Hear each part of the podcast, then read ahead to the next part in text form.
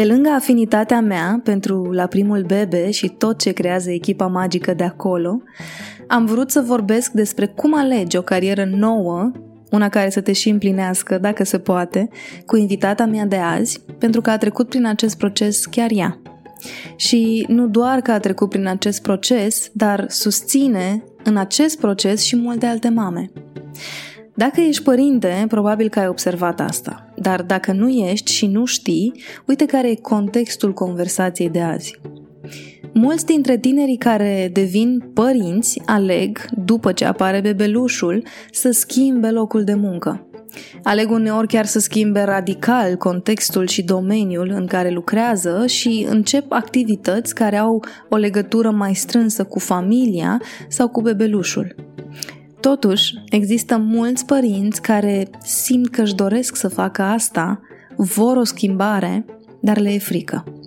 Le e frică de procesul de schimbare, le, le e frică de contextul financiar, pentru că de multe ori schimbarea se simte și acolo, și le e frică de necunoscut, în general. Oana Popescu, CEO la primul bebe, și-a asumat riscul a sprijinit zeci de alte femei să facă acest pas, iar în conversația ce tocmai începe, ai să descoperi cum a gândit ea schimbarea, cum a gestionat-o când s-a văzut în mijlocul ei și de ce consideră că este important pentru noi toți să ne dăm voie să alegem cariere, joburi, afaceri sau activități în care să ne fie drag să ne implicăm, nu doar să fim acolo pentru finanțe sau pentru că e comod. Sper să te inspire atât povestea Oanei, cât și perspectivele care vor pune pe masă opțiuni la care poate nu te-ai gândit până acum. Asculți Thinking Made Visible. Audiție plăcută!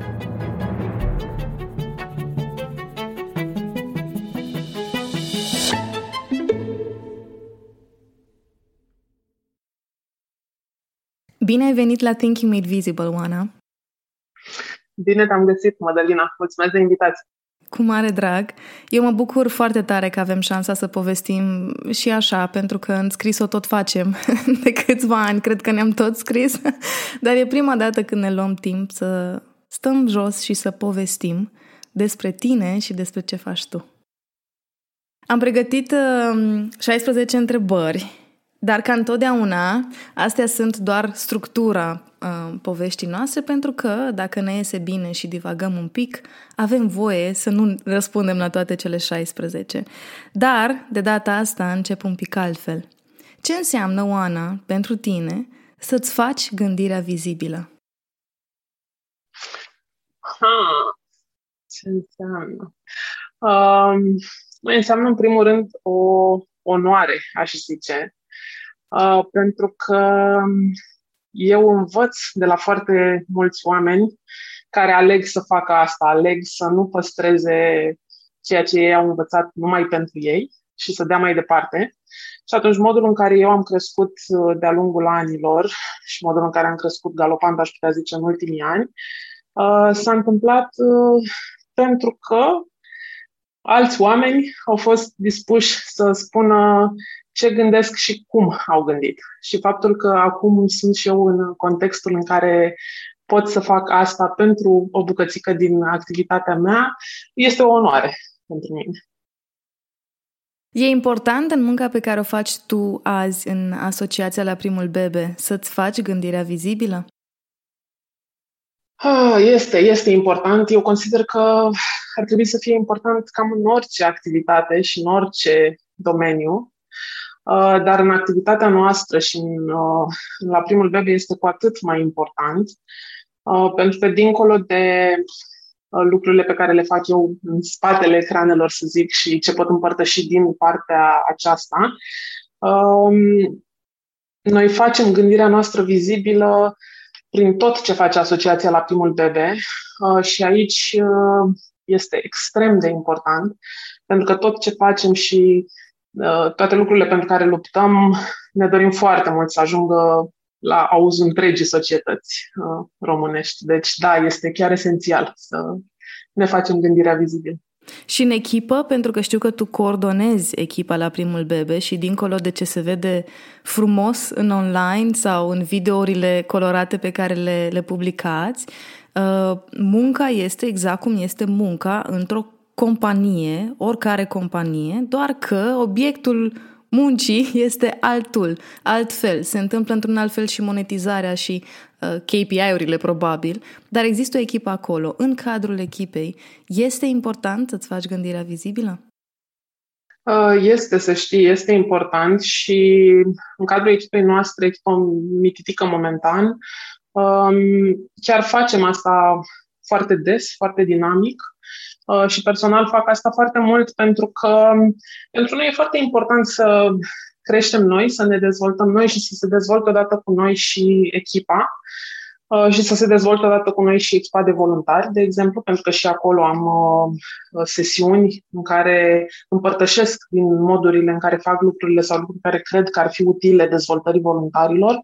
Împărtășesc și către sutele noastre de voluntari pastile de know-how, le zicem noi. Um, da, e foarte important să creștem împreună, pentru că în momentul în care noi, ca echipă, creștem împreună, șansele să putem sprijini mamele mai bine și să ne ducem misiunea la bun sfârșit cresc și ele. Dacă am crește doar individual și am păstra knowledge numai pentru noi, um, schimbările pe care la primul bebe le-ar face ar fi probabil mult mai mici. Mm-hmm. Și acum, pentru că ai pomenit așa, o echipă mititică, îi zici tu, dar știi cum e cu buturuga mică ce răstoarnă carul mare. Da, exact. Apoi ai pomenit de sute de voluntari. Vin și te întreb, cine ești tu Oana Popescu, CEO la primul bebe. Păi, știam că o să întrebi asta pentru că te ascult cu sfințenie uh, podcastul și am vrut să trișez și să mă pregătesc. Și uite că în calitatea mea de CEO la primul bebe n-am avut regal să-mi iau timp până acum și să, să mă gândesc uh, pendelete, deci o vom face live. Uh, Minunat! Cine e Oana Popescu? Mai, sunt o femeie cu personalitate puternică, aș zice, uh, care îndeplinește cât poate de bine o serie de roluri. Uneori pot să îndeplinesc mai cu succes unele și îmi scap altele de sub control, prin rotație cumva. Um, sunt mamă, sunt uh, soție, prietenă, soră, uh, sunt un profesionist uh, și în timpul puțin liber sunt uh, un copil visător care, dacă ar putea să călătorească tot globul, ar face-o. Hmm. Uh, da, un mix de roluri. Mm-hmm. Dar uite, așa cum le-ai spus și cum se combină ele între ele, pare că ce te definește foarte bine ar fi cuvântul de explorator. Da, ce frumos ai sintetizat. Da, da. Pentru că e o combinație de domenii diferite, de uh, acțiuni diferite, de contexte diferite și până la urmă cred că toate puse la un loc uh, iese exact asta și e interesant că îți spun ție asta, pentru că exact asta i-am spus și lui Alex Kellerman când am povestit cu el, așa că s-ar putea să aveți uh, um, ceva în comun. Um, Zim-te câți ani ești tu implicată în, în proiectul La Primul Bebe? Uh, mai e o poveste foarte frumoasă aici. Um, eu fac parte din, dintre acei Uh, câteva zeci de oameni care au uh, intrat în comunitate după ce Atena Boca a fondat grupul. Uh-huh. Uh, la momentul respectiv, băiețelul ei avea câteva luni și eu tocmai aflasem că am rămas însărcinată. Diferența între primii noștri copii este cam de un an. Um, și am intrat atunci uh, efectiv în calitate de membru. Nu o cunoșteam pe Atena până la momentul respectiv, iar grupul acesta pur și simplu mi-a a apărut la, la nimereală în Facebook. Am da, la primul bebe, uite, și eu sunt la primul bebe, join. um, cam asta a fost fluxul. Uh, după care, după câteva luni, uh, eu m-am apucat să ordonez. Grupul a început să crească, așa uh-huh. cum uh, Atena mai, mai povestește în interviuri că a pornit de la nevoia ei și de la câteva prietene de ale ei și apoi a crescut la câteva sute și apoi, mă rog, a luat amploare. Uh-huh. Eu am făcut parte din trecerea aceea de la câteva zeci la câteva sute Și când au început lucrurile să crească puțin și să vină câteva sute de mame, poate spre mii, și postările și, mă rog, informația să fie foarte utilă, dar și foarte multă, am simțit natural nevoia de a apuca să organizez puțin lucrurile pe acolo. Cineva trebuie să facă ordine. Să, exact. Și am apucat eu să fac, nu mai țin minte, exact, niște fișiere cu topicuri pe categorie, astfel încât mamele să poată găsi foarte ușor informația dacă aveau nevoie de, nu știu, informații despre iritații de scute, despre ce discutam noi atunci. Și țin minte când este atât ulterior, zice, păi, zice, mă uitam și nu imaginam cum poate să-i placă cuiva să facă așa ordine. ceva, ordine. Oh, exact. Atena, hai că-ți povestim noi două. Să faci ordine foarte fain. exact. Și uh, așa m-a remarcat Atena, uh, a rămas foarte surprinsă când a aflat că nici măcar nu eram mamă, încă eram doar însăcinată. Ce mm-hmm. Dumnezeu.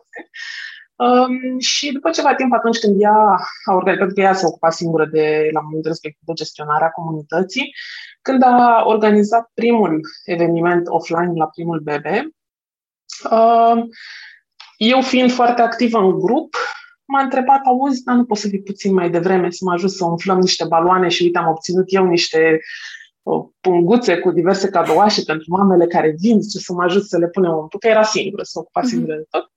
Și am zis sigur că da. Și așa am ajuns, practic, să ne cunoaștem, apoi am ieșit la o cafea să ne cunoaștem mai bine și ușor, ușor am, uh, am început să mă alătur ei ca, nu știu, mâna ei dreaptă, dacă vrei, la momentul respectiv. Um, și lucrurile au crescut de acolo. Am născut, am stat și eu acasă un an cu tătălușul, m-am întors la jobul pe care îl aveam atunci, un job pe care îl iubeam și la care eram foarte bună. Și atât țin minte când zicea de atunci, lasă că o să vezi când o să fie la primul bebe mare și o să fii și o să lucrezi la mine. Și eram, mm. în, ce an, în ce an a fost asta? E primul eveniment păi, la care... Um, în 2013 oh, wow. a fost primul eveniment. Um, da, au trecut mulți ani de atunci. Uh, iar uh, eu am început să fac, vol- activitatea a început să crească și am început să fac voluntariat uh, mai serios în asociație de prin 2014, uh-huh. Mhm. cam așa, spre 2015, 2000, da, când, da, din 2014.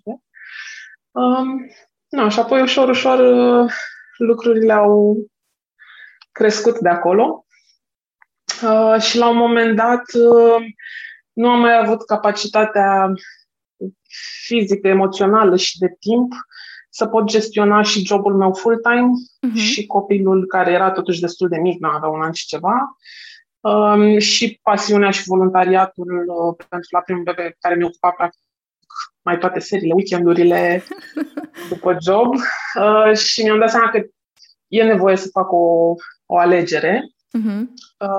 La momentul respectiv a fost mult, mult zbucium. Hai să, hai să vorbim fix spate... despre asta. Pentru că atunci când ți-am scris, eu nu știam despre tine, de exemplu, exact paragraful ăsta pe care vreau să-l citesc acum. Mi-ai zis așa, după 10 ani, cu o carieră de succes în Banking Risk Management, am ales să fac un leap of faith și să mă duc după suflet și mi-am dat demisia. Apoi m-am alăturat full-time proiectului la primul bebe. Cum? Da. Sau, stai să văd cum să formulez. Cum arăta procesul de gândire prin care ai trecut tu când după 10 ani într-o meserie care probabil era foarte bine plătită, uh, te gândeai tu așa în probabil sufrageria sau bucătăria ta, măi, poate că îmi dau demisia.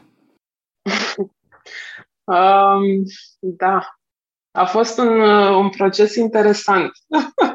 Uh, privind retrospectiv, acum că lucrurile au ieșit foarte bine, uh, pare ușor și mi-ar fi simplu să zic, a, păi am mers după suflet.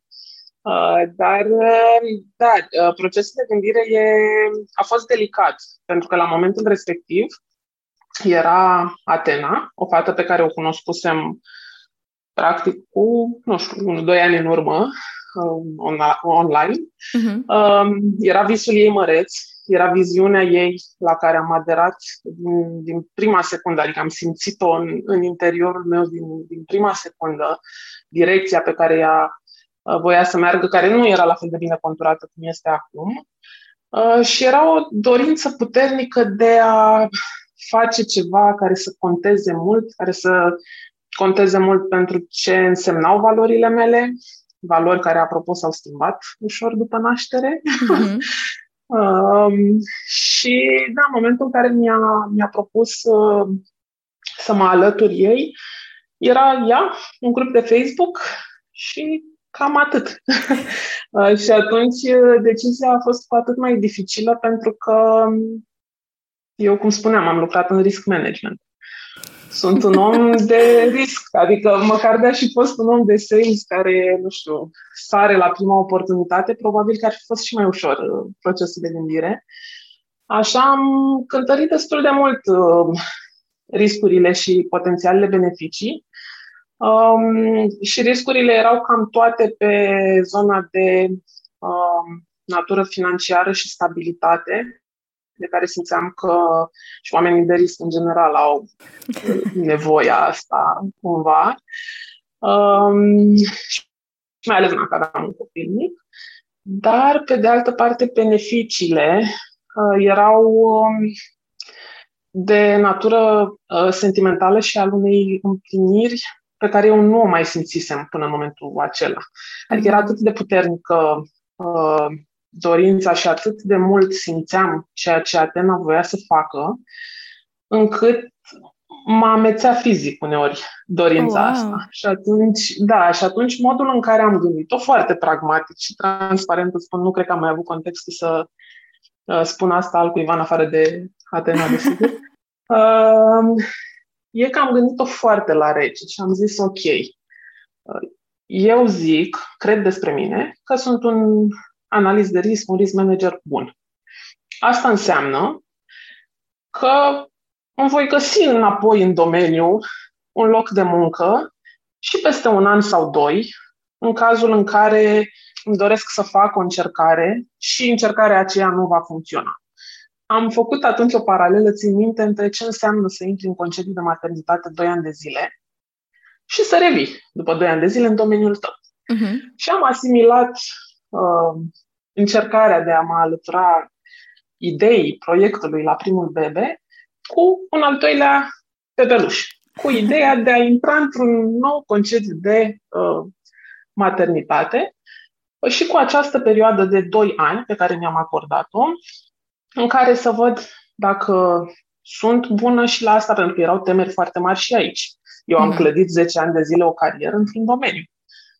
Ce trebuia să fac aici era complet altceva, totul de la zero. Da, am o impresie bună despre mine și capacitatea mea, dar uh, de la ce sperăm... Da, da, dar să fiu din voi... nou începător în ceva nu e exact. comod. Nu, exact, e na, mult risc de luat. Um, și cântărind lucrurile acestea, um, am discutat, a fost de, desigur decizie de familie, uh, pentru că atunci când uh, iei un astfel de salt care atentează cumva la stabilitatea uh, familiei și din punct de vedere economic, dar și din punct de mhm. vedere emoțional, pentru că ar fi, a venit la pachet cu multe emoții atunci la început. Uh, am avut multă susținere din partea soțului meu și asta m-a ajutat mult, că nu, nu aș fi putut altfel. Um, și da, cam asta, adică după ceva zbucium, uh, m-am gândit fără ce nu aș putea. Adică în timp, dacă trec 10-15 ani și mă uit înapoi la decizia pe care am luat-o în momentul respectiv, uh-huh. ce aș regreta cel mai mult? Și aș fi regretat dacă nu aș fi încercat. Uh-huh. de altă parte, dacă aș fi încercat și ar fi și prost, și să zicem că proiectul nu ar fi mers așa cum ne-am imaginat și cum ne-am dorit și cum merge de altfel, um, tot ce puteam să pierd era încercarea erau niște bani pentru o perioadă de timp, dar aveam încrederea că pot reveni în domeniu în orice moment, dacă, dacă îmi doresc. Deci cam asta a fost gândirea din, din spate la momentul respectiv. Uite, acum că spui, uh, mi-a venit în minte o întrebare. Crezi că este important pentru oricine se află într-un context în care gândește o schimbare profesională sau de orice altă natură, un context în care trebuie să analizeze risc. Crezi că cel mai important element sau unul dintre cele mai importante este exact ce ai spus tu, încrederea în sine? Da, uh, este extrem de important și asta o văd și la prima mână, dacă vrei, când vin uh, uh, candidați la interviuri pentru posturile noastre. Uh, pentru că foarte multe, dacă nu cam toate persoanele care au venit la interviu până acum, uh, fac o schimbare, o schimbare profesională uh, considerabilă uh, și încrederea în sine este cheia, aș putea spune. Pentru că atunci când faci o mutare de carieră de genul acesta, nu ai în spate experiența pe care să zici, când te muți de la un job la mhm. altul în același domeniu, vii cu experiența și etalezi ce știi pe zona de experiență. Nu mai ai asta atunci când schimbi domeniul și atunci, dacă nu ai tu încrederea în tine, este foarte greu ca angajatorul sau oricine altcineva către care tu te deschizi uh, să aibă această încredere dacă tu nu o simți. Deci, uh-huh. da, uh, încrederea în sine e crucială. Și uite, acum că navigăm uh, zona asta, tu ai avut încredere în tine atunci? Tu, tu ai calculat și ai zis uh, sunt bună la ce fac, nu cu aroganță, ci cu așezare în tine deci aș putea probabil în 2 ani de zile să-mi găsesc un alt job uh, dacă acest proiect nu va merge. Totuși, ai simțit și frică, pentru că ce vreau să subliniez sau ce, cred că de fapt întrebarea din spate este dacă ai încredere în tine, nu mai simți frică? Sau cu încredere în tine poți să simți și frică?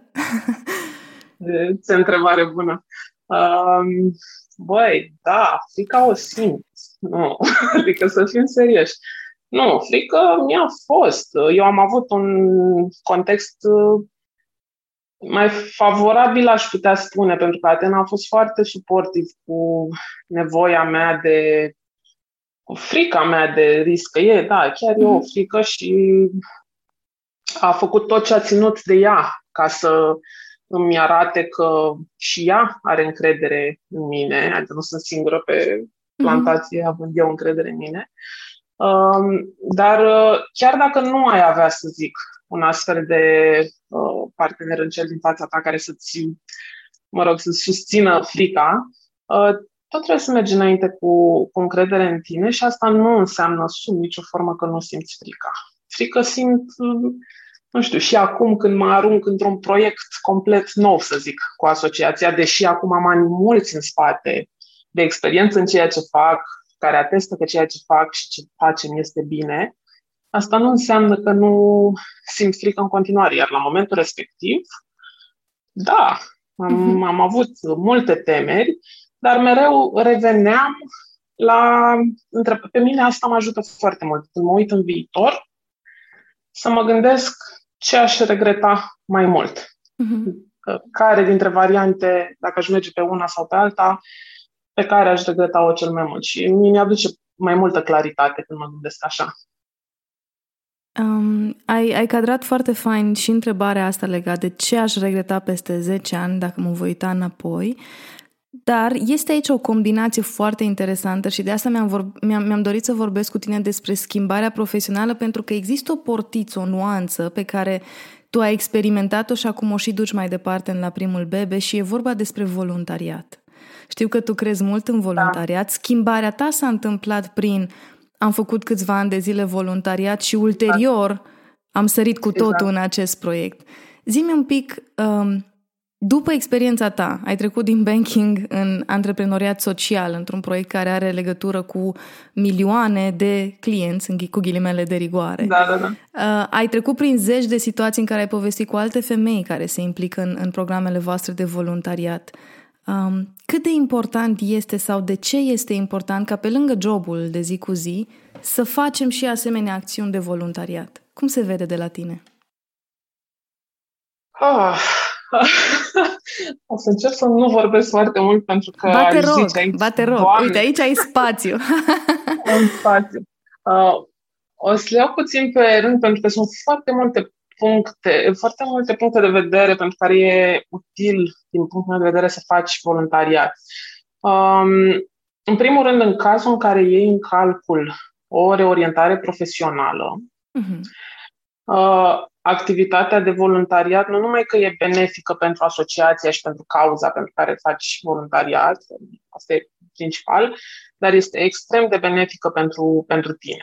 Um, în ideea în care uh, te poți duce să testezi, e o, e o, o foarte optimă um, nu știu, șansă de a testa lucruri pe care nu le faci în mod normal la jobul tău. Eu, de exemplu, analizam dosare de sute de mii de euro și eram eu și dosarul meu. Interacțiunea cu colegii era limitată, așa cum o cerea, mă rog, postul.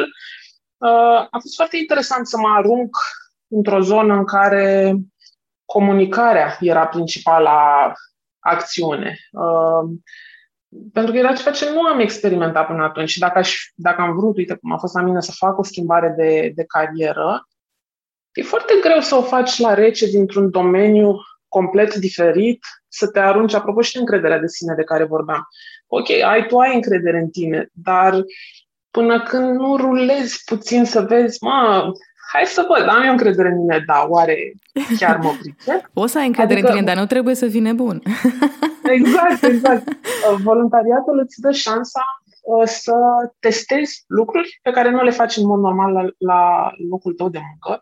De asemenea, dacă ai o idee despre zona în care ți-ai dori să uh, schimbi cariera, este de foarte mare interes ca și voluntariatul să se facă în, în aceeași direcție. Uh, iar dincolo de asta, ce s-a Există studii peste studii care arată cât de benefic este pentru noi, ca indivizi, să facem activități de voluntariat atât cât ne permite timpul, pentru cauza pentru care noi simțim, uh, ne aduce o împlinire și ne aduce o bucurie de care nu ne dăm seama altfel și care se răsfrânge foarte subtil, dar puternic, cumva, în același timp, asupra celorlalte aspecte ale uh, vieții noastre. Eu sunt un puternic militant al voluntariatului în general. Desigur că mă bucur foarte mult atunci când uh, uh, voluntarii aleg să ne aleagă pe noi, Asociația la primul bebe, pentru, pentru a face voluntariat, dar eu sunt un puternic militant pentru acțiunea de voluntariat către orice cauză și orice asociație ar simți oamenii să se implice, mai ales în ideea în care în România uh, stăm destul de slab la, la acest capitol, adică avem mult de îmbunătățit. Există voluntari, dar avem mult de îmbunătățit uh, și na, e, e extrem de util și pentru asociații, dar și pentru uh, oameni să se implice în astfel de activități. Zim cum se vede din, din, din poziția ta de om care ai fost voluntar, care îți place să faci asta și pe lângă asta mai și discuți cu zeci și sute săptămânal. Care sunt motivele pentru care nu se implică oamenii în voluntariat. Probabil, nu știu, din diverse povești, din diverse perspective. Îți spun, îți explic, îmi fac și eu gândirea vizibilă despre de ce aș vrea să vorbim despre asta. Mi-ar plăcea ca cei care ne ascultă și care probabil se conectează la zvâcul tău, la, la puterea care se aude din cum povestești, dar la care, în momentul în care se va termina acest episod, va interveni mintea, raționalul și o să înceapă. Dar nu ai timp.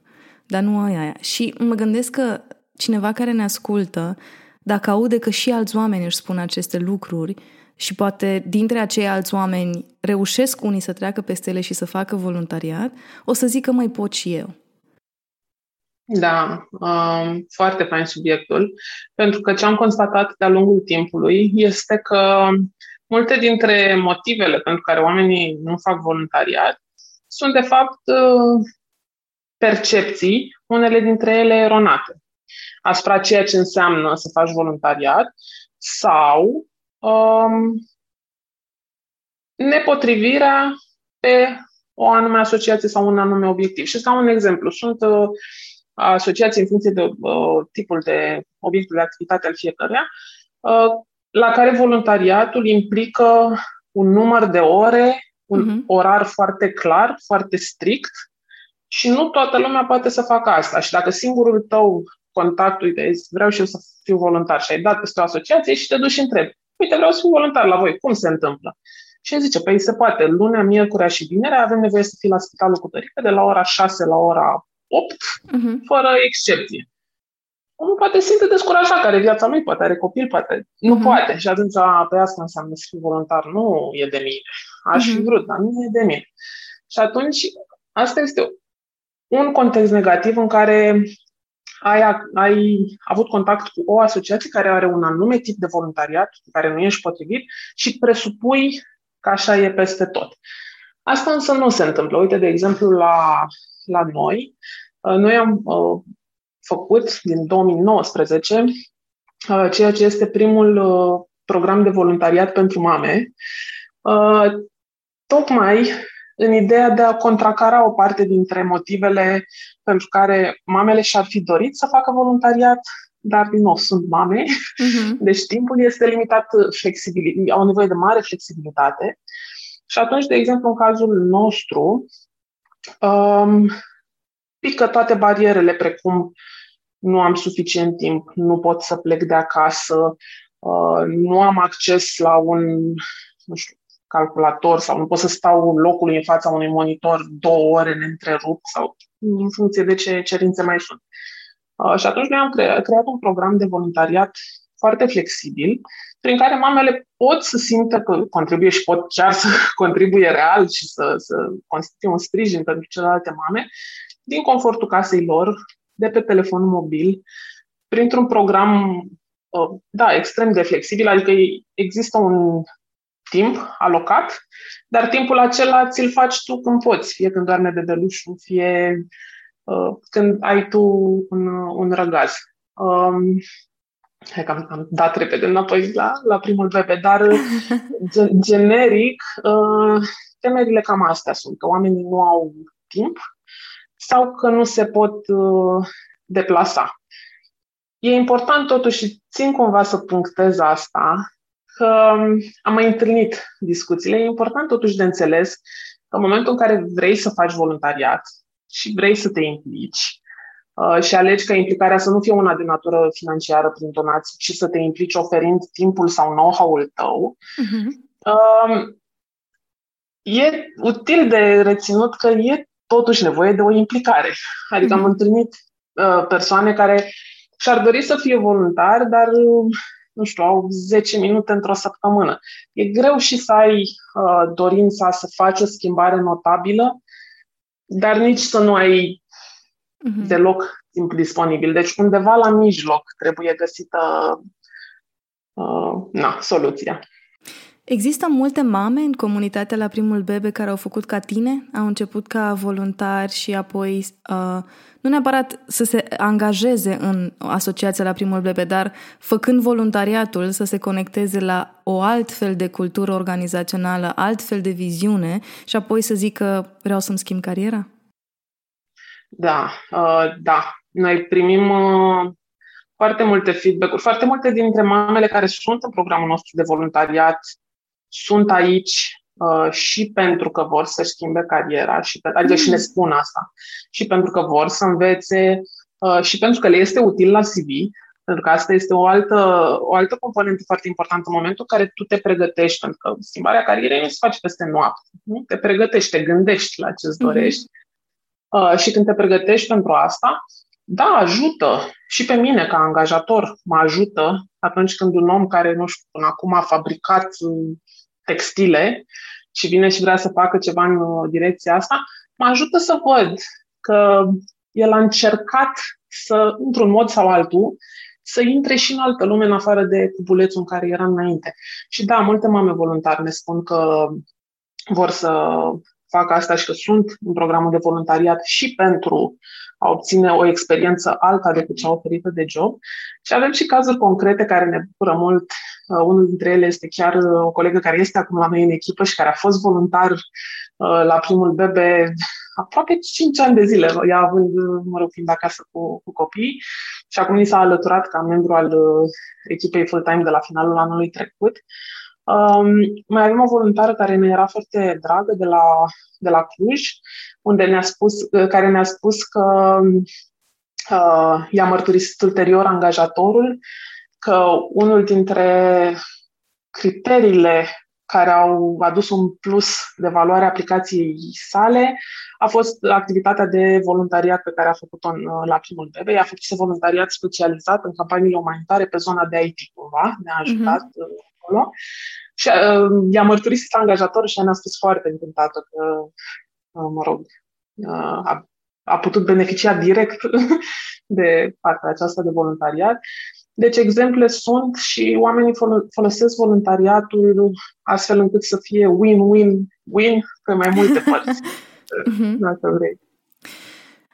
În momentul în care apare un copil în viața unei femei, de cele mai multe ori, dar nu numai, pentru că și bărbații pot să treacă prin uh, schimbări da, radicale, da, um, exact ce ai spus și tu la un moment dat, se schimbă valorile. Și aici, pentru cei care ne ascultă, eu și Oana ne referim la valorile alea reale, nu alea din cărți, cu să facem bine, să nu fie rău, ci la exact. cele reale în care, din care poți să faci un top, la care te poți uita să vezi realmente ce investești în ele, pe ce-ți cheltui timpul, pe ce-ți cheltui banii, la ce te gândești constant.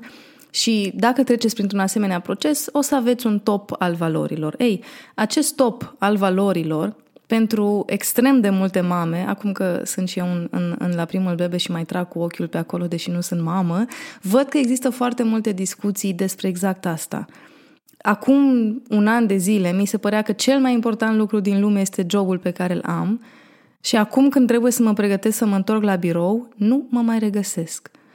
Cum gestionezi tu ca om care ai și trecut prin asta, ca om care este acolo și le aude pe atât de multe femei vorbind despre asta, cum gestionezi tu asemenea durere a unei mame care trebuie să se întoarcă la un job, deși nu se mai regăsește acolo pentru că valorile s-au sucit? Um, mai e foarte delicat. Eu, eu militez întotdeauna, inclusiv la noi în echipă, Uh, ca oamenii să stea acolo unde sunt atâta timp cât sunt bine cu ei și cât le e bine.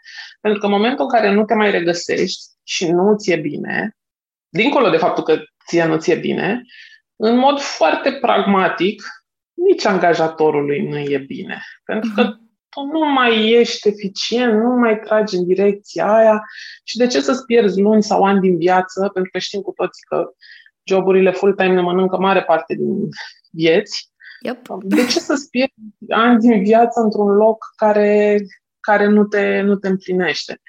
Și atunci ce recomand și am scris de fiecare dată, mă rog, și pe LinkedIn sau unde mai public uh, din gândurile mele, să zic, uh, e foarte important să fim sinceri cu noi. Că de aici cred că pornim. Uh, multe mame cred că nici nu și-au timpul să aibă puțin răgazul, să se încuie departe de copil 15 minute și să se gândească. Ok, nu-mi place unde sunt, nu mai place jobul, nu-mi place, simt că e fără scăpare. Ok, dar ce mi-aș dori? Ce aș vrea? Pentru că ce pățesc la interviuri este că vin oamenii către noi, dar nu vin pentru că știu ce vor sau vor să meargă într-o anume direcție. Vin pentru că vor să fugă de ceva. Uh-huh. Nu îmi place ce am, nu îmi place unde sunt, nu îmi place jobul meu. Ok, și eu vin și întreb, ok, și ce ți-ar plăcea, dincolo de ce putem noi oferi acum? Ție, ce-ți face plăcere? Ce ți-ar plăcea să? Ah, păi nu m-am gândit.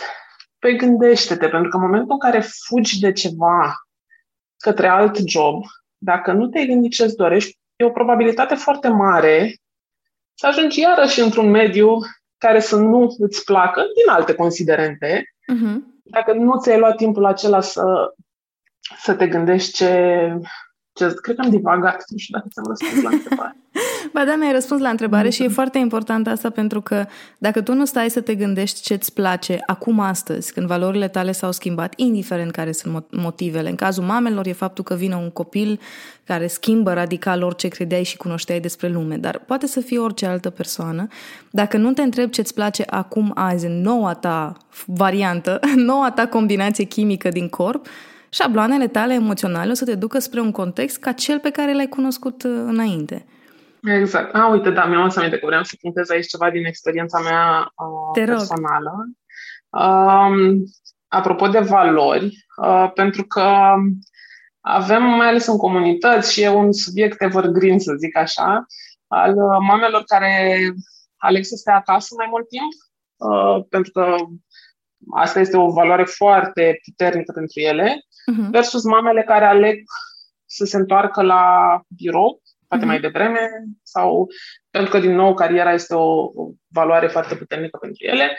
Și, na, e veșnica discuție uh, între aceste două categorii.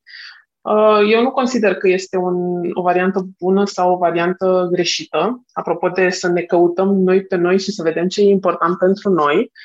Um, eu sunt, uh, eu fac parte dintre acele mame pentru care, desigur, familia este foarte importantă, dar cariera, în uh, planul meu de valori și în ceea ce simt eu în interiorul meu, uh, este una foarte importantă, este o valoare foarte importantă. Mi-aduce multă împlinire faptul că pot să fiu utilă, pot să fac o diferență, uh, dar, într-adevăr, după ce am născut, deși cariera era importantă, nu m-am mai regăsit în locul de muncă pe care îl aveam, deși îmi plăcea, deși eram bună la ce făceam, pentru că am simțit că dacă tot e nevoie să fiu departe de copilul meu atâta timp și dacă tot vreau să fac asta, pentru că ăsta mi-e profilul și trebuie să mi-l accept, mie mi-a luat ceva timp să accept asta. Mă simțeam mm. foarte vinovată că da, de ce mamele vor să stea acasă patru ani cu copilul și ar sta și, la și mie nu eu, vine. Și mie nu vine, adică eu după un an ok, aș putea merge la un part-time, ar fi ideal, uh-huh. dar am nevoie să mă întorc la viața profesională și m-am simțit vinovată mult timp. Am dres așa prin terapie lucrurile astea. Încât ok, să hai, mai... să, hai să ne oprim aici, că, că vrei să treci da. peste bucla asta, dar eu vreau să vorbim despre bucla asta. um, Tocmai pentru că ai trecut prin asta, tocmai pentru că ai sute de mii, acum sunt 200 de mii de mame în comunitățile la da. primul bebe din toată țara. Um, Hai să vorbim un pic fix despre asta, despre cum voit sau mai puțin voit societatea, oamenii din jurul nostru, prin acești doi ani pe care ai voie să-i stai acasă sau te susține guvernul, statul, societatea, oricine, da? Să stai acasă doi ani, cumva s-a creat așa o, o un status quo, o stare, de fapt, în care e mm-hmm. by default faptul că vei sta acasă doi ani și dacă cumva rupe acest fir de doi ani, apare ideea de, oh, oare nu-și iubește copilul? Oare, oare nu-i place să stea cu el acasă? Oare așa de repede vrea să scape de el? Se întâmplă des să, să vezi că există frământările astea la, la femeile care au născut? Se întâmplă, se întâmplă des și, cum ai zis și tu, la nivel de societate, uh, presiunea este mare uh, și vine la pachet cu multă judecată. Uh, partea societății în general.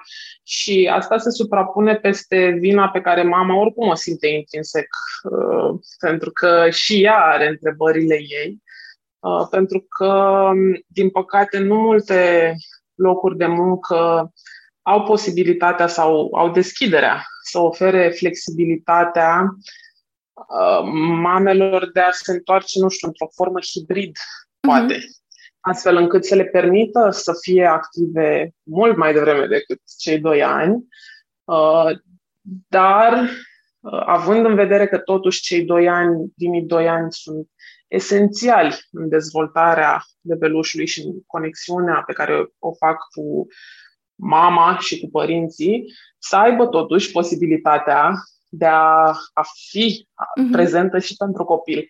Uh, lucrul ăsta se poate. Uh, eu la al doilea bebeluș acum, uh, eu, noi ca familie, vom exercita acest drept de a fi tatăl cel care va intra în concediul de doi ani de zile de uh-huh. părinte, că e de, asta e, by default e pentru mamă, nu e pentru mamă, este pentru părintele care... Uite, vezi, altă etichetă, e concediu facă... de maternitate, dar da, exact. Uh, dar asta și pentru că eu lucrez în la mult bebe uh, și voi avea această flexibilitate care îmi va permite ca după cele câteva luni, primele câteva luni în care uh, voi sta acasă pentru a ne adapta la viața în patru, uh, să pot să revin într-o manieră în care să-mi permită să mă ocup de ceea ce fac eu bine în asociație, dar să-mi permită cumva să fiu și alături de, de bebelușul meu. Asta, din păcate, nu se întâmplă la, la multe companii um, și de aici cred că vine și multă judecată, pentru că oamenii văd lucrurile în alb și negru da. și atunci mai văd, mă rog, excepțiile. Uh, și chiar dacă ar fi lucrurile în alb și negru, atâta timp cât acasă, întotdeauna am intrat pe ideea că atâta timp cât acasă este un părinte iubitor care se poate ocupa de copil, este mult mai sănătos așa și să vină mama umplută de la serviciu și împlinită și împăcată și să fie prezentă 100% atunci când ajunge acasă, decât să fie acasă o mamă, nu știu, terminată, frustrată că nu-și poate duce la împlinire ce unde simte ea chemarea. Și ce am făcut eu la nivel personal, că asta vreau să punctez, e că am îmbinat cele două lucruri. Adică atunci când am simțit că e importantă cariera pentru mine, dar nu mă mai regăseam în rolul în care eram, am făcut astfel încât, adică mi-am căutat, uite, prin voluntariat, prin demersurile, că nu m-a ales Atena din, uite, un om random, hai să-l da, pe da. el. Ai făcut ceva ca să... Fiecare dintre noi, exact, face niște demersuri care ne aduc niște contexte și uh-huh. niște poziții. Am făcut astfel încât dacă tot am valoare pe carieră, măcar să mă împlinească și pe zona de familie și pentru că eu, prin ceea ce fac acum, eu simt că îmi ajut copilul, pentru că ajut generația care vine. Da, noi sprijinim mamele astfel încât generația următoare de copii să fie mai echilibrată, să ajutăm societatea să înțeleagă nevoile mamelor de acum, astfel încât generația următoare să fie din ce în ce mai bine cu, cu ei. Și atunci există și opțiunile astea, variantele astea în care dacă ai o valoare pe carieră, poți să o duci în direcția în care să te simți împlinit și pentru o componentă de acasă. Mi se pare foarte fain că am ajuns în punctul ăsta al discuției, pentru că um, ai menționat pe scurt despre primul program de voluntariat uh, din România pentru mame și aș vrea să vorbim un pic nu știu cine ascultă acest episod, dar oricine ai fi, dacă auzi acest episod și dacă simți că ai nevoie um, să te conectezi și la altfel de contexte care să-ți aducă altfel de abilități, ascultă un pic partea care urmează acum, că s-ar putea să-ți găsești locul într-un context care să te surprindă și, subliniez, este și pentru mame, și pentru tați, și pentru uh, uh, bărbați care Poate că n-ar face voluntariat să răspundă la care este crema cea mai bună pentru dermatita atopică, dar s-ar putea să contribuie cu crearea unui, nu știu, landing page pentru nu știu care program. Exact. Așa că, dragilor, cei care ne ascultați, o să intrăm acum în câteva detalii despre care sunt principalele acțiuni care se întâmplă în programul de voluntariat uh, la primul bebe. Uh, mi-a plăcut foarte mult paranteza pe care ai făcut-o. Noi l-am numit uh, primul program de voluntariat pentru mame, exact pentru a um, ajuta la diminuarea percepțiilor greșite despre care am povestit mai devreme. Adică acela că a, e voluntariat, eu n-am timp pentru că sunt mamă. Și atunci uh, l-am numit așa special pentru ca mamele să înțeleagă că e un program destinat lor și deci știm că sunt mame și vor avea timp. Asta însă, exact cum ai punctat, nu înseamnă că este un program de voluntariat destinat exclusiv mamelor, Um, pot fi și tați și avem tați și exact cum ai, cum ai spus, uh, tații care ne sunt alături și al căror raport este, cum pot să zic, e de neegalat, adică e extraordinar de, de valoros pentru noi. Într-adevăr, mulți s-au implicat pe zona de IT, uh, în zona de uh, campanii umanitare, de licitații, uh, dar nu numai. Um, și e de menționat că pot și să nu fie părinți. Deci avem anumite contexte și o să trec acum pe scurt în ele, în care uh, nici măcar nu e nevoie să fii părinte pentru a face voluntariat.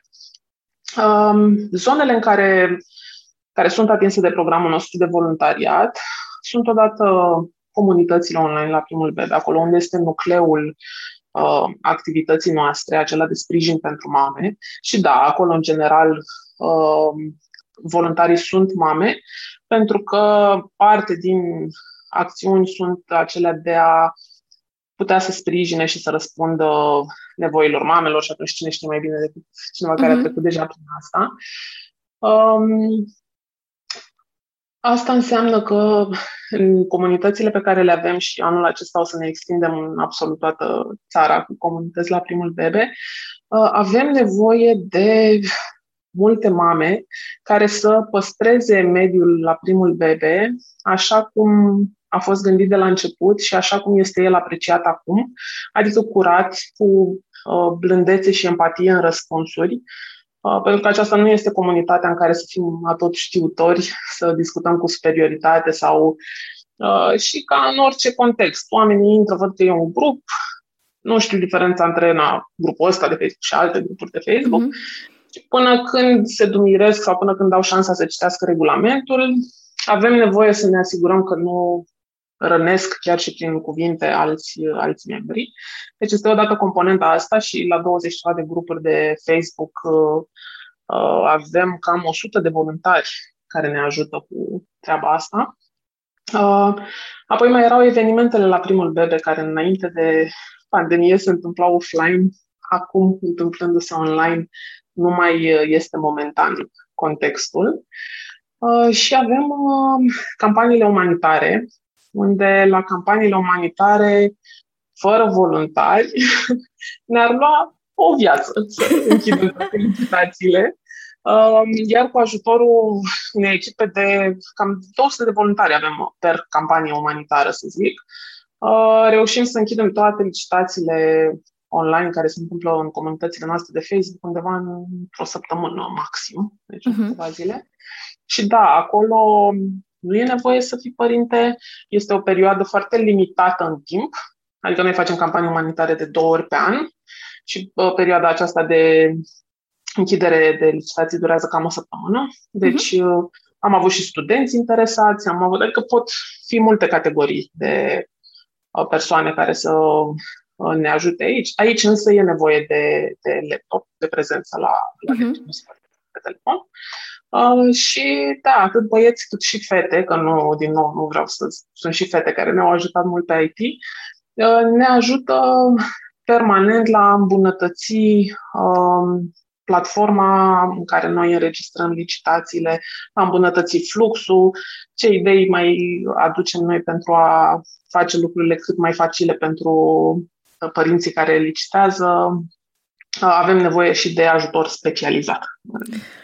Um, știu că nu era în plan neapărat să vorbim astăzi despre detaliul ăsta, dar mie mi-e drag de numa de, de licitațiile astea la primul bebe și pentru noi două și pentru probabil uh, bula în care trăim, pentru că e plin la mine pe, pe feed despre la primul bebe, e foarte firesc ce se întâmplă în, în, în licitații.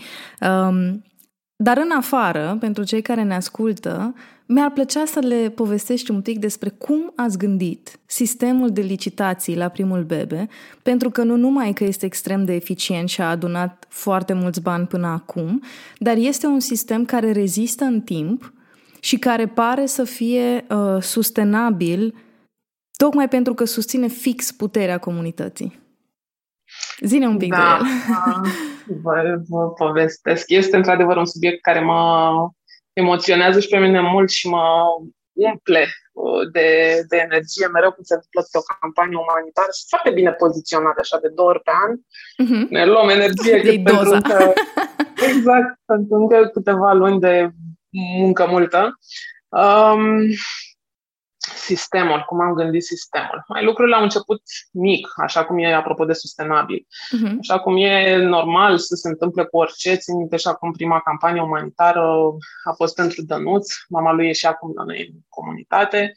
Am strâns atunci 5.000 de euro um, și Atena lucra în imobiliare, eu lucram la fostul loc de muncă închideam doar noi două licitațiile noaptea, țin minte la ora trei jumate, ori becăiam, nu vor mai fi multe. de, acolo, de acolo am început, le scriam într-un Excel, adică, na. Um, și lucrurile au, au crescut ușor, ușor, deci a fost un sistem pe care nu ni l-am imaginat din prima, ci pur și simplu noi am fost întreținut cu că asta se întâmpla acum aproape 8 ani.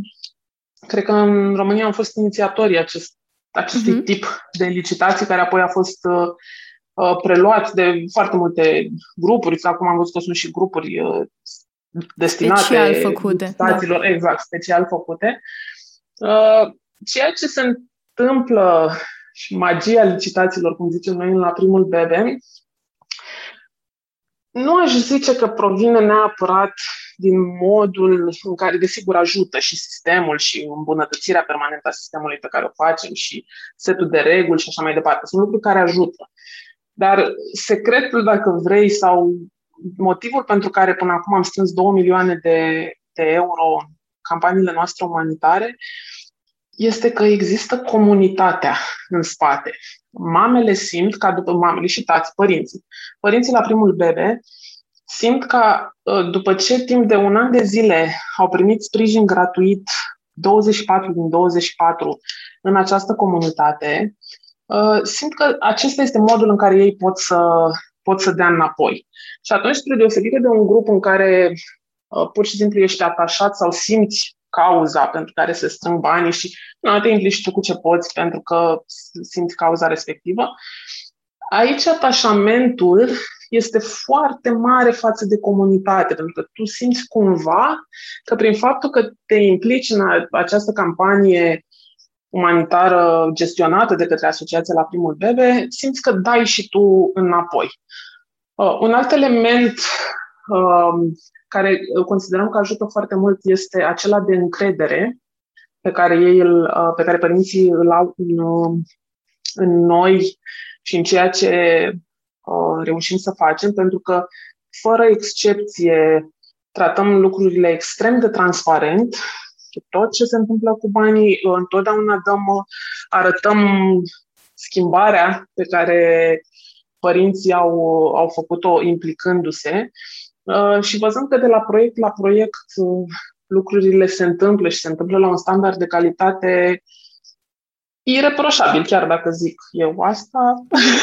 Chiar, e ok să spui tu asta? da, uh, așa, atunci, da, încrederea, încrederea crește foarte mult și acesta este un, un alt plus pentru care licitațiile au, au succes. Și da, apoi vine și partea tehnică, partea din spate, care ne ajută să zic mai mult pe noi și pe voluntari și pe uh, părinți, mă rog, să înțeleagă structura și modul de funcționare, astfel încât să putem să închidem lucrurile cât mai rapid și, și eficient. Dar succesul și modul în care au fost strâns cei 2 milioane de euro, cred că țin mai degrabă de comunitate și de încrederea pe care o au în comunitate. Mai este aici încă un aspect pe care nu știu dacă l-ați gândit strategic sau dacă a venit intuitiv. Um, ca să cadrez un pic pentru cei care ne ascultă, când începe licitația, aceste șase zile în care there is no life, e, se întâmplă în grup și atât. Toată lumea e acolo, mamele sunt acolo. Ce se întâmplă de fapt este că eu ca membru în comunitatea la primul bebe am voie să licitez orice. O carte pe care o am în casă, o cană, o bluză, o rochie, o pereche de pantofi, desigur toate trebuie să fie în stare impecabilă, o jucărie a unui copil, o vacanță nu știu unde, un bilet de avion dacă l-am cumpărat și nu-l folosesc și vreau să-l licitez, uh, ce mai e? O, un weekend servicii la pensiune, foarte... da, servicii da. foarte multe. Ei, și în momentul în care pornește licitația, eu ca membru fac o postare acolo și spun vreau să licitez cu tare lucru. Licitația începe de regulă de la un preț mic pentru ca da. uh, oamenii să poată să intervină și atunci se întâmplă uneori ca produse, nu știu, care costă 1000 de lei să fie licitate de la 100 de lei. Și foarte multe dintre noi, cele care suntem în comunitate, așteptăm momentul ăsta, mai ales uh, cea din, uh, din decem- noiembrie-decembrie, din a doua parte a anului, da. ca să cumpărăm cadouri. și atunci începe nebunia, pentru că timp de șase zile se pornesc zeci de mii de licitații cu mame care au posibilitatea să liciteze orice. Și aici voiam să completez, Oana, un alt lucru care mi se pare super important este faptul că um, prin licitații, prin contextul că pot licita orice, îmi dați mie, ca membru, șansa de a mă simți util, chiar dacă nu am de licitat un telefon de nu știu câți bani, chiar dacă nu am de licitat uh, sau nu-mi permit să dau din casa mea un lucru, dar îmi permit să scot la licitație, uh, nu știu, 10 borcane cu zacuscă făcute de mama mea. Hai și se bătaie pe borcane. Da. Ce vreau să subliniez este că efectiv ați creat un context în care din lucruri mici cu lucruri mici oamenii se pot simți utili și apropo de, de ce spuneai să-ți găsești starea, să străiești împlinirea asta, există atât de multe studii care vorbesc despre cum nouă oamenilor ne place să facem lucruri bune. Și atunci cred că ăsta este uh, exact ingredientul ăla de magie, faptul că cu puțin pot să contribui și eu la ceva care este de fapt un bulgăre de zăpadă care construiește spitale și schimbă generații întregi. Am, am simțit nevoia să completez asta ca să fie clar da, că nu da. despre licitații ca la tablouri sau la... Da, da. Să știi că noi punctăm în fiecare licitație, uh, avem această intervenție în care spunem că fiecare 5 lei contează pentru că acesta este adevărul. Adică dacă uh, ne uităm statistic uh, în spate, uh-huh. atunci când strângem sumele, Desigur, este extraordinar că o, o, și deloc de neglijat că o persoană publică uh, oferă o, nu știu, o masă cu ea uh, în licitațiile noastre lucruri pe care nu ai putea altfel să le accesezi. Este mhm. minunat asta pentru tot zvâcul licitației, dar ca sume de bani, la final, când tragi linie, sumele mari de bani se strâng din faptul că mii de părinți au dat câte, câte puțin. puțin. Exact. Nu neapărat din acele 3.000-5.000 de lei care s-au dat pe acea acel licitație, unu. Uh-huh. acel 1, da. Și atunci uh, volumul este, uite, de exemplu, ne uitam acum în uh, uh pentru 2020, atunci când uh, a venit neașteptata situație cu care ne tot uh, chinuim. Ne-am gândit foarte mult ce să facem cu licitațiile, pentru că oamenii începeau să-și piardă serviciile, era o nesiguranță fantastică, nu știai dacă o să mai ai bani de una de alta, zic, băi, na. Și ne-am implicat și noi în, în primăvară în uh, lupta pe care ducea practic toată țara. Um, și apoi am continuat și cu cea de-a doua cam, campanie umanitară a anului din, din noiembrie și am remarcat că, într-adevăr, sumele ca medie au scăzut, dar numărul de părinți implicați a crescut fenomenal de mult, pentru că mai ales într-un context atât de dificil, ei au simțit atât de mult sprijin, noi am încercat și am și reușit să, să menținem uh, la primul bebe un spațiu ferit de tot negativismul și de toată vâltoarea care... Uh, erau atâtea surse în care puteai să obții da. știri de cancan despre informația care nu dispărea de pe niciun ecran, încât ne-am dorit foarte mult ca acest mediu să fie unul viața merge înainte cu copilașii și cu familiile noastre și să fie un mediu sigur. Și asta cred că a contat foarte mult pentru liniștea părinților din comunitate, pentru că implicarea lor a crescut enorm și a confirmat ceea ce și tu ai punctat foarte frumos, că fiecare sumă contează. Uh-huh. Și pentru cei care ne ascultați, în calitate de om care am posibilitatea să vă vorbesc mai mult ora deodată, în fiecare an, de două ori pe an, când există licitațiile, o să găsiți la mine pe Facebook un anunț care zice exact așa. Dacă ai ceva de licitat, dă-mi și licitez eu pentru tine în grup. Pentru că nu e atât de ușor să intri în comunitate, există niște reguli și un regulament foarte bine pus la punct. Um, nici nu vrem să încurajăm ca cu trei zile înainte de, de startul licitațiilor da. să apară 17.000 de aderări la grup, că nu ajută. Intenția poate să fie bună, dar de fapt nu ajută pentru că nu pot fi gestionate. Și atunci mi-am asumat de câțiva ani de zile ca de două ori pe an să fiu așa un fel de culegător de oameni care vor să liciteze și să vă duc eu în comunitate. Așa că vă anunț de pe acum. Se va întâmpla Uh, de două ori pe an, s-a mai întâmplat și așa că întrebați-mă când este licitație uh, la primul bebe și o să preiau eu ceea ce vreți voi să licitați și licitez în numele vostru în grup, iar apoi vă anunț uh, câți bani s-au adunat pentru că voi v-ați implicat. Um, Oana, mai este aici încă un, un element care nu știu precis dacă face parte din programul de voluntariat pentru mame, dar s-ar putea da. să fie. Bebe bun venit! Asta da. e programul nostru de suflet. Zine despre Exact, deci exact, exact așa este. Sistemul Național de Sprijin pentru Mame Bebe Bun Venit, acesta este numele lui pe larg, pentru că fix asta este. Un sistem național de sprijin este ceva ce am simțit că mamele din țara noastră au foarte mare nevoie și în alte țări, sub o formă sau alta, sprijinul există din partea statului, există un sistem național de sprijin, fiecare țară avându-l în modul său, La noi nu există așa ceva și am zis că, așa cum ne caracterizează pe noi, acolo unde nu există, dar nevoie este, dacă facem. e pe misiunea noastră, facem. Nu mai, nu mai așteptăm să fie făcut de alții.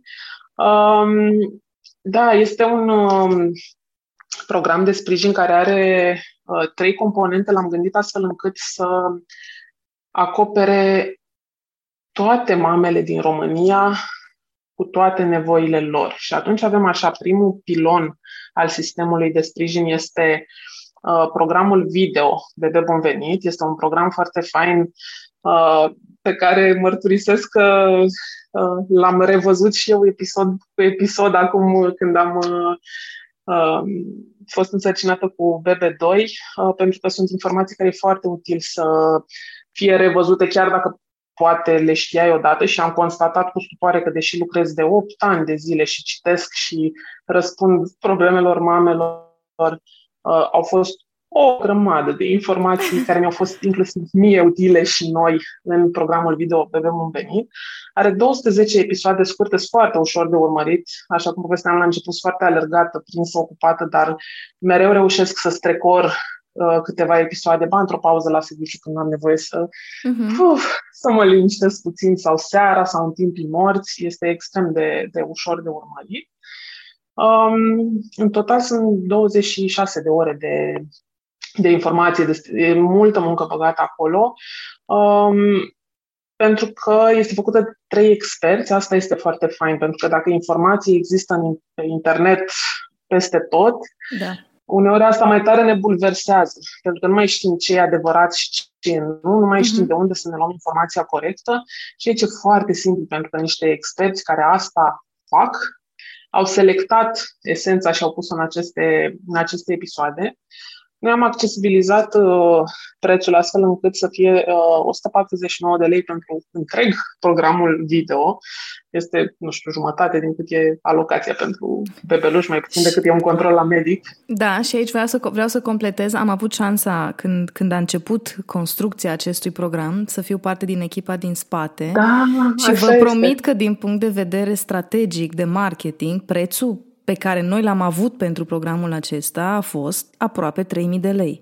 Faptul că acum el este la prețul acesta este pentru că uh, obiectivul este ca el să ajungă la milioane de mame care exact. au nevoie de el și ca să devină accesibil s-a schimbat modificarea, cum s-ar zice, dar nu înseamnă că s-a schimbat calitatea. Da, valoarea lui este, este inestimabilă și, într-adevăr, noi de asta zicem că l-am accesibilizat pentru că uh, valoarea lui ar fi la cei 3.000 de lei sau mai sus, aș da, zice. Da. Uh, dar, între-adevăr, obiectivul nostru este ca uh, programul video pe Veni să ajungă la fiecare mamă din țară care are acces la tehnologie. Deci, atâta timp cât are un smartphone sau un laptop și e mamă sau viitoare mamă, scopul nostru e ca informația să ajungă la ea, pentru uh-huh. că o va ajuta enorm și va da extrem de multă liniște uh, și eu susțin cu tărie că informația și liniștea pe care ți-o dă un astfel de program uh, te poate ajuta foarte mult și în partea hormonală care urmează după naștere cu depresii și cu anxietățile aferente perioadei. Ok, deci Apoi, avem așa, avem pilonul ăsta. Exact. Video. Cu pilonul curs... cu da. programul video. Așa. Exact. Și din uh, acest pilon, după ce că l-am accesibilizat la 149 de lei, o parte din uh, acești bănuți uh, sunt uh, direcționați către mamele care nu au acces la tehnologie și care se află în uh, zone mai greu încercate din țară. Um, Obiectivul nostru pentru pilonul 2 este acela de a lupta cu rata mortalității infantile. Uh, România este locul 1 în Uniunea Europeană la rata mortalității infantile, ceea ce este, nu știu, trist, șocant, sunt multe cuvinte care îmi vin în gând aici. Trei bebeluși mor în România în fiecare zi și mor din motive care pot fi um, cum să prevenite. Zic, prevenite, mulțumesc, da, pot fi prevenite. Uh, am făcut mult research uh, pe uh, motivele care uh, duc la această rată mare de mortalitate infantilă.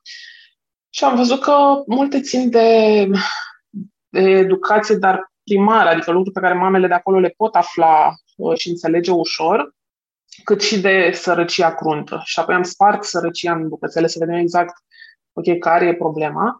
Și am ajuns la niște lucruri foarte concrete. De exemplu, foarte mulți bebeluși mor iarna pentru că părinților nu au bani de un overall din acela mhm. gros, uh-huh. da, de haine, um, și țin în maieuri, în cercefele, în așa cum îi țin și vara. Sau nu știu uh, că dacă un bebeluș foarte mic, dacă are temperatură, trebuie dus de urgență la medic, ei în general îl țin câteva zile și îl duc la medic când deja e prea târziu și medicul nu mai are ce să facă. Și atunci ce facem noi este că luăm o parte din uh, banii din uh, programul video.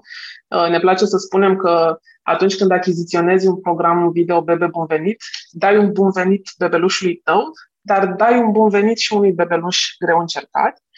Uh, și mergem în uh, anul trecut și anul acesta am uh, ales Călăraș, ca județul către care ne îndreptăm acolo, fiind o rata mortalității infantile foarte mare.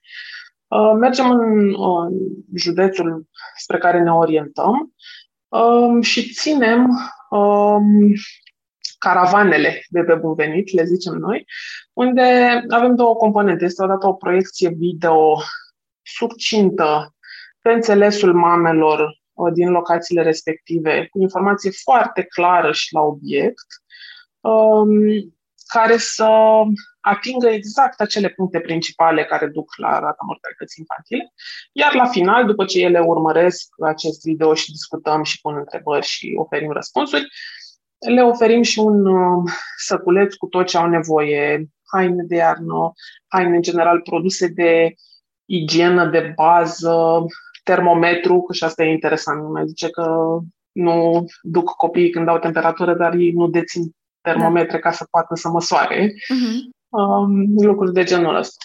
Și apoi ne-am gândit, astea sunt primele două piloane, deci programul video, pe venit caravana, pe pe venit. Um, și apoi ne-am gândit că aceste două componente ajută, practic, mamele din țară și acoperă și mamele cu acces la tehnologie și mamele fără. Însă voiam puțin mai mult de atât, uh-huh. uh, un bigger picture, dacă vrei. Uh, și am, am vrut să sprijinim toate mamele din țară în uh, raport cu societatea. Și atunci ceea ce uh, facem și vom face an de an de acum înainte este Uh, campania de informare, vizibilitate pentru nevoile mamelor, uh, unde în fiecare an ne dorim să găsim o altă modalitate prin care societatea, în toată splendoarea ei, să afle despre care sunt nevoile mamel, mamelor și să, să ia asta la, la cunoștință. Anul trecut a fost prima campanie, a ajuns la peste mult peste un milion de, de oameni. Uh, și a fost adresată această primă campanie pornind de la mesajele și de la nevoile mamelor din mhm. comunitate uh-huh. pe care le-au transmis.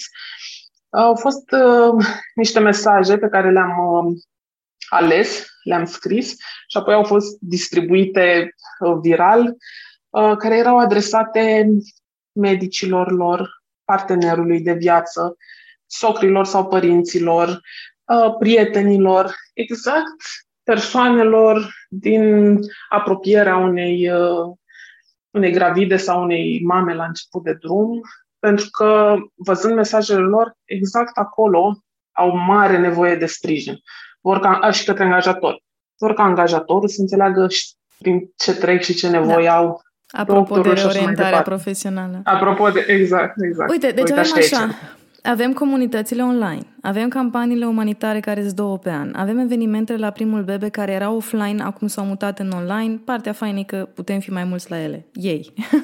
și avem programul Bebe Bun Venit, deci sunt patru locuri mari în care, dacă îți dorești să, cum să zic, să guști din ce înseamnă voluntariatul, poți să faci asta, corect? Adică, de exemplu, în caravana Bebe Bun Venit, aveți nevoie de oameni care să meargă fizic aveți nevoie de oameni care să facă niște acțiuni, diverse acțiuni Mai, care uite, să susțină. Te rog. În Bebe Bun Venit, momentan, suntem des, în, în punctul ăsta al da. uh, activității, suntem destul de acoperiți pentru că componenta de caravană cu Bebe Bun Venit, cel țin pe județul Călăraș, o facem în parteneriat cu Crucea Roșie Română. Ei sunt mm-hmm. cei care, din Călăraș, sunt pe, și ei sunt pe uh, zone. Uh, ei sunt cei care acolo ne oferă un sprijin uh, foarte mare prin faptul că uh, sunt pe teren, cunosc foarte bine uh, mamele, situația locală ne ajută să adune uh, mamele atunci când și noi uh-huh. practic mergem să, să ținem caravana.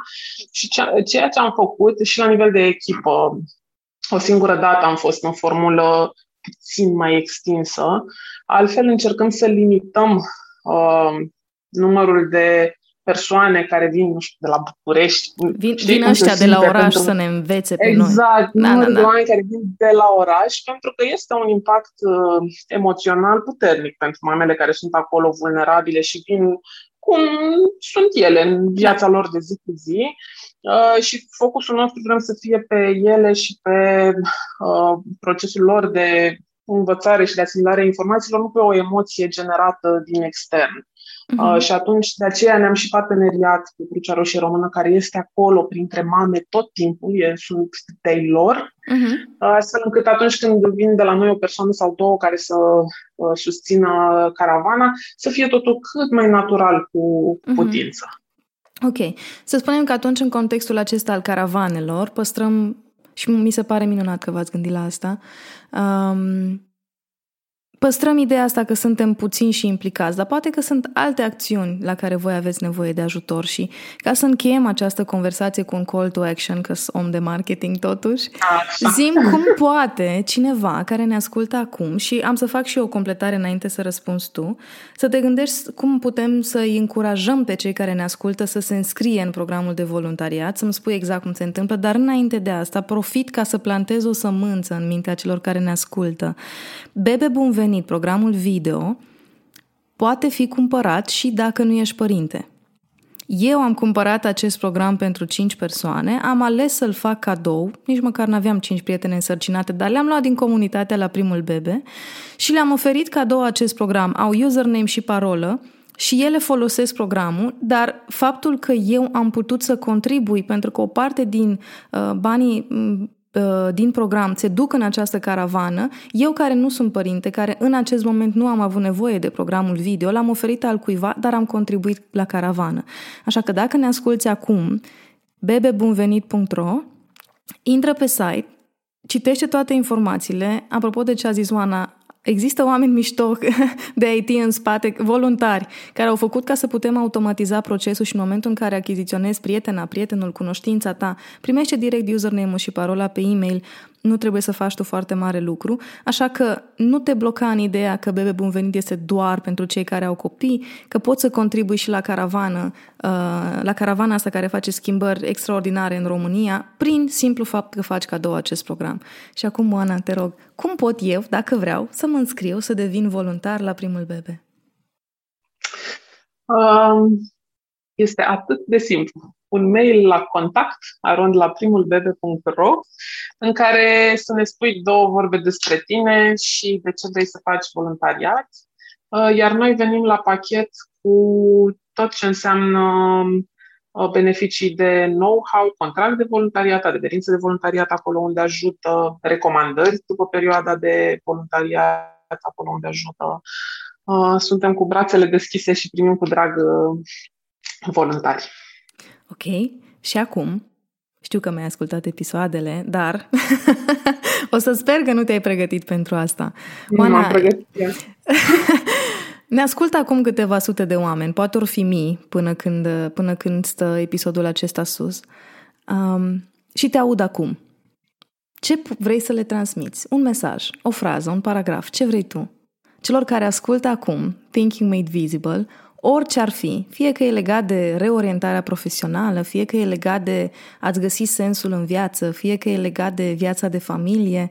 Și da, îți las un pic de timp să te gândești. Ai văzut fața mea, da? uh, da. Um, era bine dacă mă pregăteam. Nu întotdeauna. Mai, cred că mesajul care, mai ales în contextul reorientării profesionale, dar nu numai, cred că mesajul pe care aș vrea să-l audă și să-l integreze în sufletul lor ascultătorii tăi sunt, este uh, acela de a se gândi ce își doresc, indiferent dacă sunt sau nu părinți, indiferent de momentul uh, vieții lor, în momentul ăsta în care ascultă, uh, să se gândească ce își doresc, uh, să nu pună presiune mai mare decât e cazul asupra lor și să încerce să obțină, să facă demersul, să încerce să obțină ce, ce își doresc. Mi se pare, da, un lucru pe care ar fi fain dacă mulți dintre noi l-am face. Dacă am evalua ce ne dorim și am face ceva în legătură cu asta. Cum ți s-a părut perspectiva Oanei despre alegerea unei noi cariere? Te-a făcut să vezi măcar un pic altfel lucrurile? Eu sper că da. Și mai sper și că am reușit, prin această conversație, să-ți transmit un pic din curajul ei. Te invit să te conectezi cu Oana Popescu în online. O găsești pe Facebook, pe LinkedIn și Instagram și, desigur, pe pagina La Primul Bebe. Apasă butonul subscribe aici, în aplicația în care asculți acum, ca să nu ratezi nimic din ce urmează. Găsești detalii despre invitați, notițe din conversațiile audio și noutăți despre Thinking Made Visible și pe pagina de Facebook sau pe Instagram.